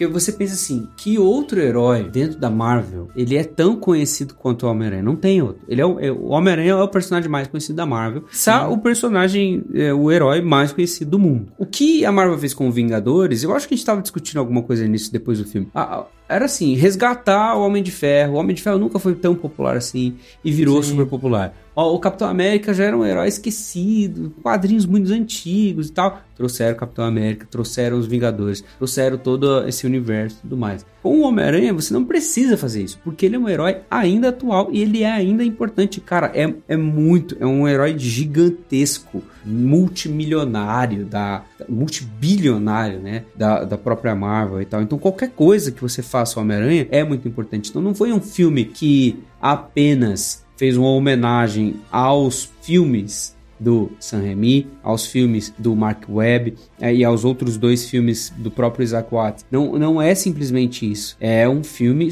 que trata de fato o Homem-Aranha respeitosamente, como um todo, assim. acabou resolvendo muitas questões, assim, como o Japa já disse, daquilo que a gente não via muito de Homem-Aranha nesse, nesse Peter Parker. Pra mim, cara, eu tô pronto, mas assim, prontíssimo para as próximas, mais empolgado que eu já tava pra longe de casa Sim. quando as- anunciaram o Longe de Casa lá em 2019. Porque ver ele nessa. Assim, o final é um final muito melancólico. É um final que você geralmente tem aquele swing do Homem-Aranha durante o dia, indo em direção ao pôr do sol. Com aquela música épica, gloriosa, ou então na- no final de Far From Home, que é bem divertido, ele digitando enquanto é, mandava, é, balançava pelos prédios. Esse aí, cara, você vê que ele tá sozinho. No Way Home vem até um pouco daí, né? Ele não tem pra onde ele voltar. Ele não é mais conhecido entre os colegas que trabalharam com ele. Ele tá num apartamentinho caído. A ceninha, cara, que ele pega o Palpatine de Lego, assim, coloca na mesa, lembrando de- do- da- acho que uma das primeiras cenas de Homecoming, que é quando o Ned chega pra ele colocando o Palpatine no ombrinho dele, e assim: "Aí, vamos construir a Estrela da Morte chegando em casa". E aí é uma coisa que Uhum. o Peter guardou com ele e colocou na mesinha dele lá. Aquele uniforme dele maravilhoso. E aí ele balançando na neve lá, cara, tipo, pronto pra recomeçar também e ah, sozinho.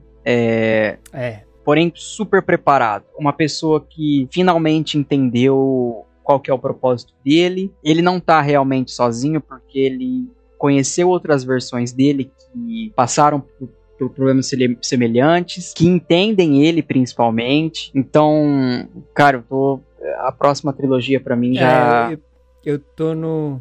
Eu tô na mesma vibe, assim. É, eu não li os quadrinhos, né? Eu não diferente de vocês, meu primeiro contato com Homem-Aranha foi nos filmes. Acho que só do Gui, né? O do Gabs foi no filme também. É. Mas o Gabs acho que se aprofundou mais depois disso. Eu, eu nunca me aprofundei em nada. Tudo que eu vi era nos filmes, tudo que aparecia ali. E assim, cara, é um testemunho meu. Posso. As pessoas podem discordar, eu tô um pouco me- me importando com isso. Mas eu acho que foi é, nessa nessa trilogia, nessa introdução do personagem, nessa resolução dada aqui em No Way Home, é uma das primeiras vezes assim que eu tô tipo, caraca, sabe? Teve peso realmente isso. É uma das críticas que eu fiz, inclusive, do Sam Raimi, do primeiro filme, assim. É muito rápido a parada do relacionamento dele com o tio, a morte do tio, com grandes poderes, grandes responsabilidades, você precisa lidar com isso. E aí vem o filme. E óbvio, isso aqui foi consequência de vários erros, a gente já falou disso, mas eu gostei dessa, dessa construçãozinha. Eles conseguiram no final justificar, falou, ó, oh, gente, demorou, mas é porque a gente tava construindo aqui é. e deu para sentir, deu para sentir o relacionamento dele com a Tia May, que era sempre muito amigável e você sente a perda dela, deu para sentir o peso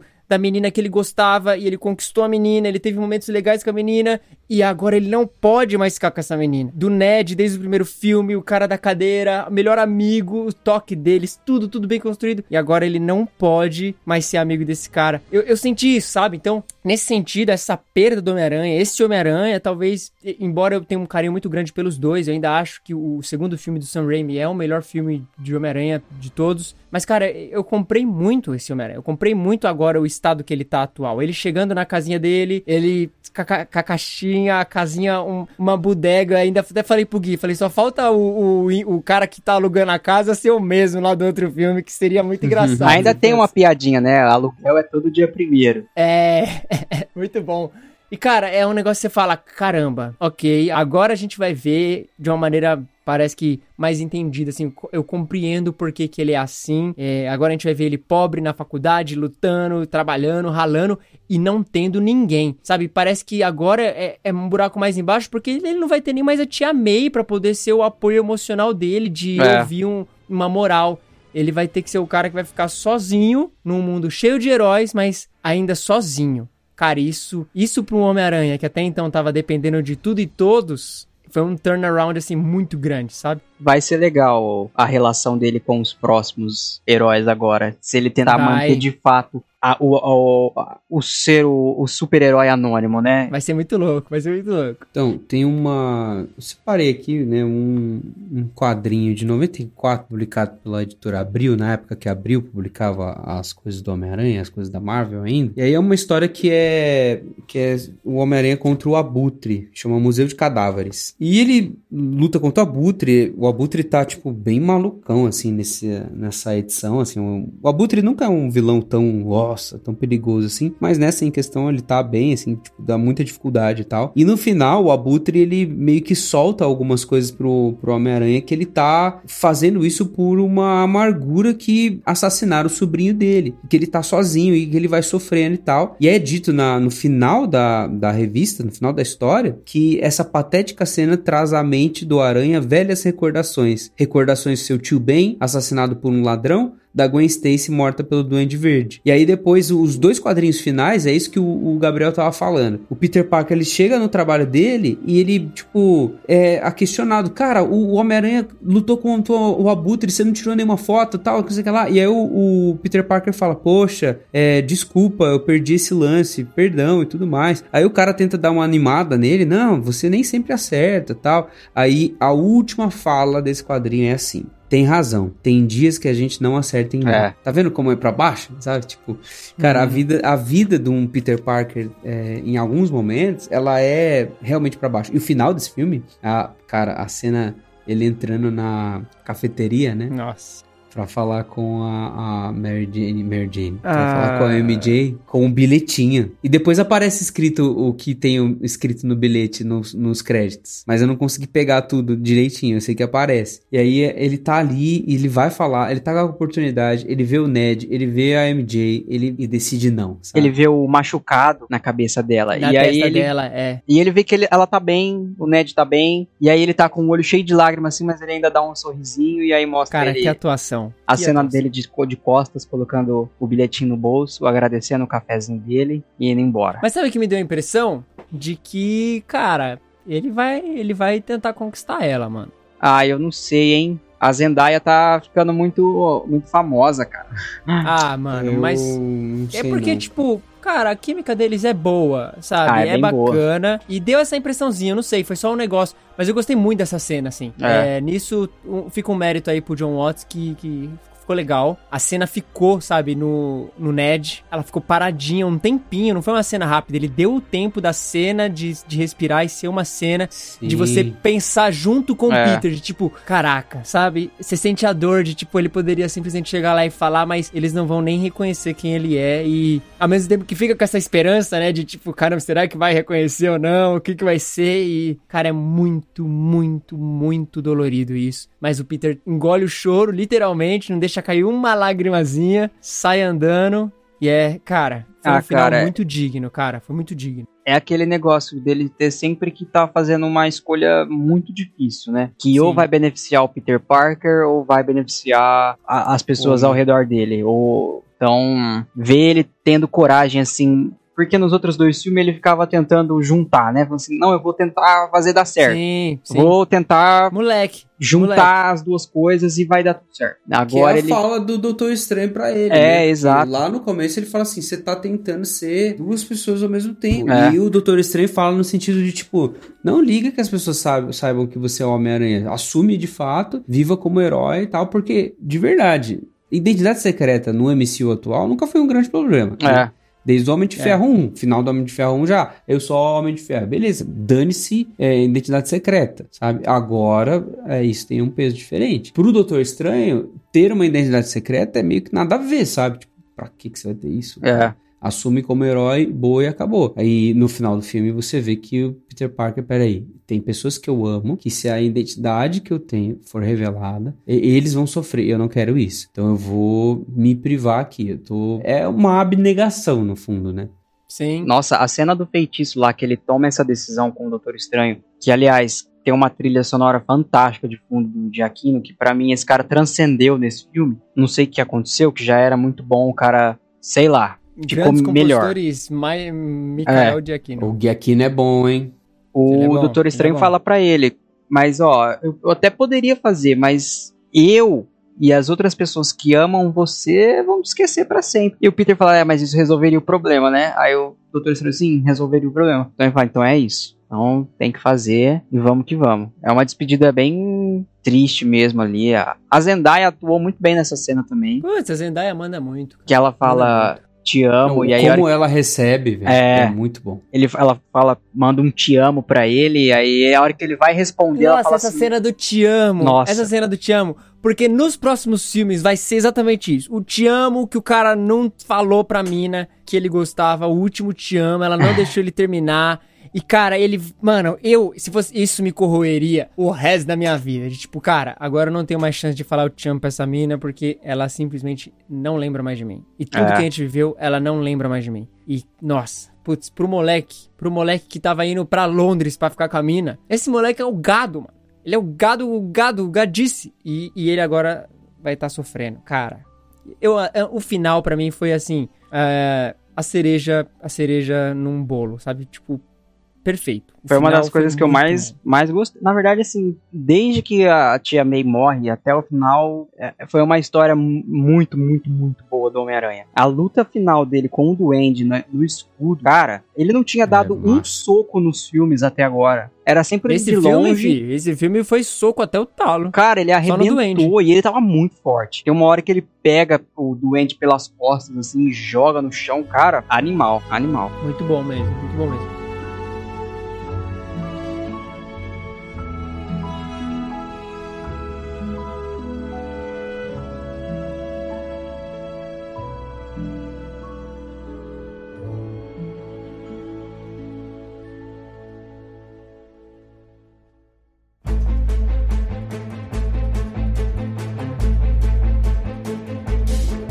Agora, a gente não falou muito sobre a última luta, já meio que indo pro- pros finalmente. Cara, assim, eu sei lá, eu, eu esperava um pouquinho mais da luta dos três juntos, assim, sabe? Eu- foi legal, é legal ver os três se balançando, vai trocando essa ideia, eles tentando se, se, se fundamentar como um time, já que eles sempre, né, os outros dois sempre lutaram sozinhos, não sabem fazer isso muito bem. É legal esses diálogos que tem, mas eu fiquei meio.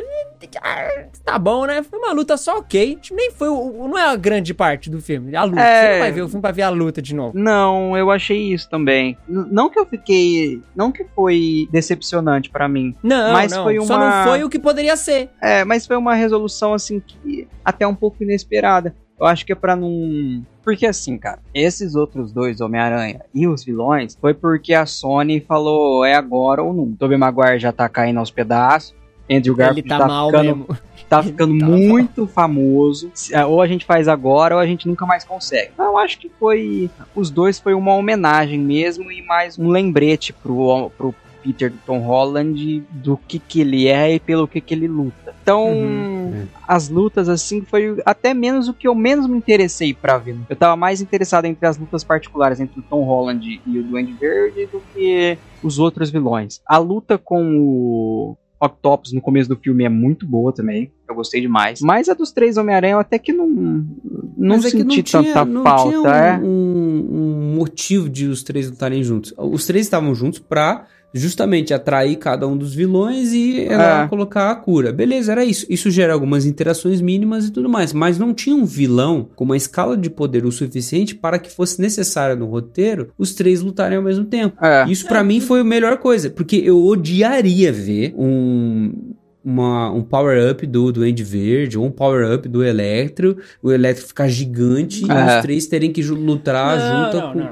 Entendeu? A, a questão, cara, é que assim, pô, uma das coisas mais legais que tem do Homem-Aranha é, tipo, é ele se balançando, é essas acrobacias que ele faz, e acaba quando se junta os três, você não vê quase nada disso dos três juntos fazendo isso. A- as cenas que tem dá errado e não tem uma que dá certo, sabe? Uma bacana, uma, uma que você olha e você fala, Ah, eu gosto bonito. da. Eu gostei muito Ah. da cena que eles se resolvem lá, e aí eles dão aquele pulo junto. É uma É, ceninha tem que dura. algumas cenas, né? é, tipo, dura são uns tipo 20 dois segundos. segundos. É, é. É, e aí, a cena eu- que ele cai depois, acho que o Tobey Maguire vai até a, a dentro da Estátua da Liberdade com o Homem de Areia, é legal. Cara, é. quer que eu falo? Você quer que eu fale o que eu queria ver? Eu queria ver os três balançando por Nova York, irmão. Ah, os três lá, eu- pá, isso é uma coisa que eu cidade. gostaria também. E, putz, seria incrível. Perder a chance. Tipo assim, pô, eles já mostraram eles lá na torre. Tipo, pô, uma ceninha aqui seria 15 Entendi. segundos. 20 É. segundos. Mas seria divertidaço. Mas é que vão vender a versão estendida desse filme pra você já, entendeu? Vão vender a versão estendida pra você, pra você comprar,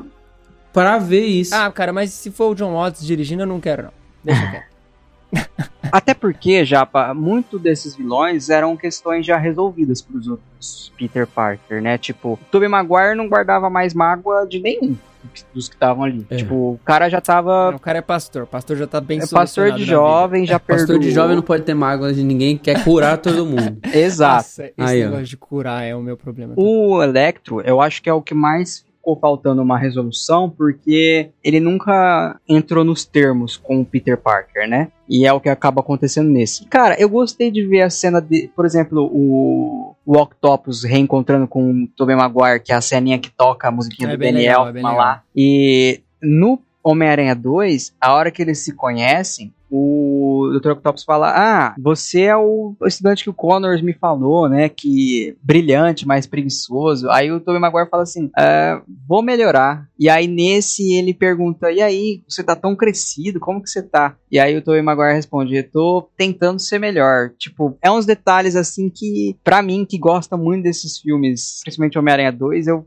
nossa, falou bastante comigo, assim, o respeito que eu- a, a produção desse filme teve com os personagens, é, o respeito pelo trabalho do Mark Webb e do Sam Raimi. Tem a, toca a, a música tema do Andrew Garfield também, quando ele tá conversando com o Max, que ele fala, cara, Uhum. eu sempre, uma coisa que eu sempre quis te dizer e que você não ouvia é que você é sim alguém, você não é um ninguém. Que aí ele faz a piadinha, tipo, pô, você tá aí ajudando os pobres, eu achei que você fosse negro. Essa é muito boa, É. essa piada. É muito boa. É, foi legal ver eles resolvendo algumas questões que a gente gostaria de ter visto em continuações próprias que eu fico muito dividido nesse sentido, cara, porque essas resoluções, assim, esses diálogos é mais tipo, pô, é porque são personagens antigos que a gente tá feliz em reencontrar e aí no reencontro a gente quer ver eles conversando e trocando É. ideia como se fossem velhos amigos. Mas, cara, esse negócio de cura dos vilões, eu falo, ah, sabe, sei lá, parece uma solução tão preguiçosa, podia ter outras formas. Eu não, eu não sou muito a favor dessa parada, vamos curar os vilões dos seus problemas. Ah, Nesse é sentido, o eu sou que- mais o Green Globe malucão. Tipo, ninguém precisa de cura, não, irmão. A É. gente tá aqui, vamos te matar, e se você não souber segurar a gente, você vai morrer, tá ligado? Mas é o Mas eu que. O que eu penso, assim, quando eu penso nesse problema que a primeiro momento também chegou a ser um problema pra mim, eu acho que nenhum dos outros dois Homens-Aranhas te- quer ter que reviver o trauma de acabar matando ou vendo essas pessoas morrerem de novo, né? Como foi o caso do Tobey Maguire impedindo o Tom de matar o Green Goblin, né? O Duende. Verde. Foi, é uma morte que acabou com a vida do Tobey Maguire dali pra frente. Toda a, a amizade dele e os problemas futuros dele vieram por conta da, da morte do Duende Verde. Os problemas dele com, a, com o Harry, isso faz o Harry descobrir quem que ele é. E aí ele é ele quem acusa o Peter Parker pro Dr. Octopus. E aí ele volta em Homem-Aranha 3 todo loucão da cabeça e vai atrás da Mary Jane. É uma morte que permeou ele em todos os filmes, né? Uhum.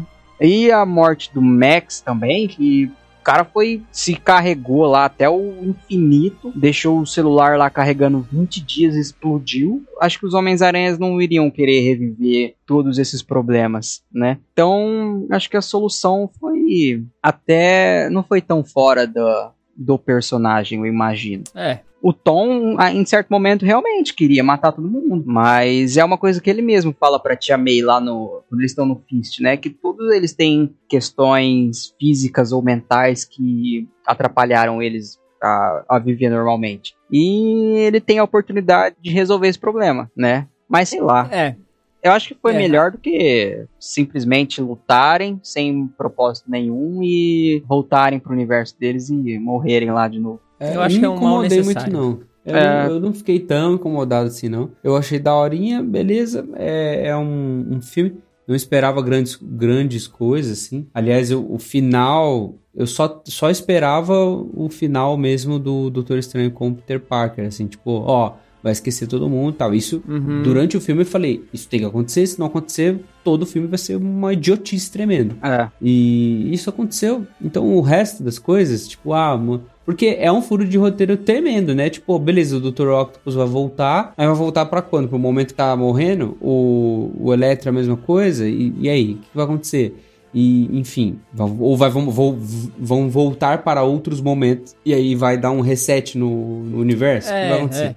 São várias Então, beleza, isso não explicou e acho que nem vai explicar.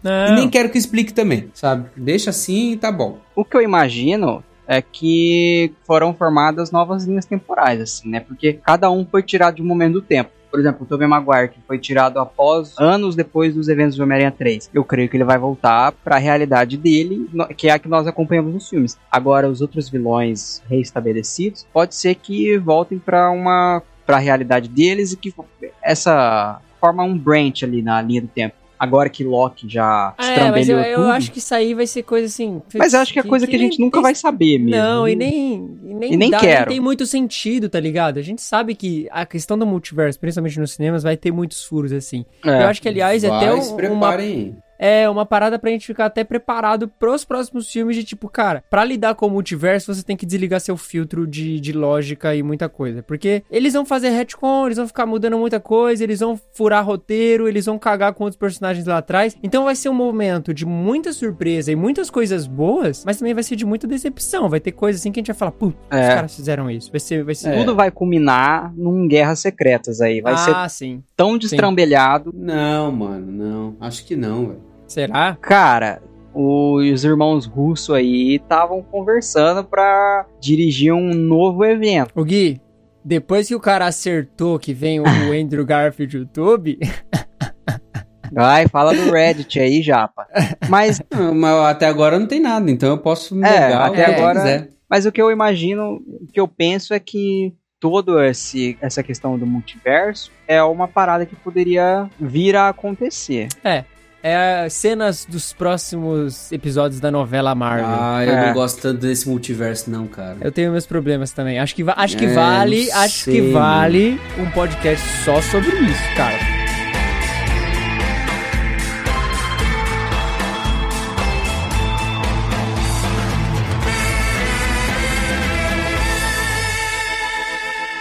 É isso, chegamos ao fim de mais um episódio do Contemporama. Se você gostou, não esqueça de deixar o seu review na Apple e também classificar no Spotify. Não se esqueça também de compartilhar o Contemporama com seus amigos, com sua mãe, com pessoas que você gosta e divulgar a palavra do Contemporama para todo mundo. Você pode estar em contato com a gente por contato@contemporama.com.br ou nas nossas redes sociais com contemporama com dois As no final. A gente agradece muito todo o apoio que tivemos durante esse ano e como um último episódio do ano. Nós agradecemos muito você, caro amigo ouvinte, por ter nos acompanhado até aqui e esperamos muito caminhar com você também pelo próximo ano de 2022, nessa jornada longa aí que temos pela frente. É isso, até breve.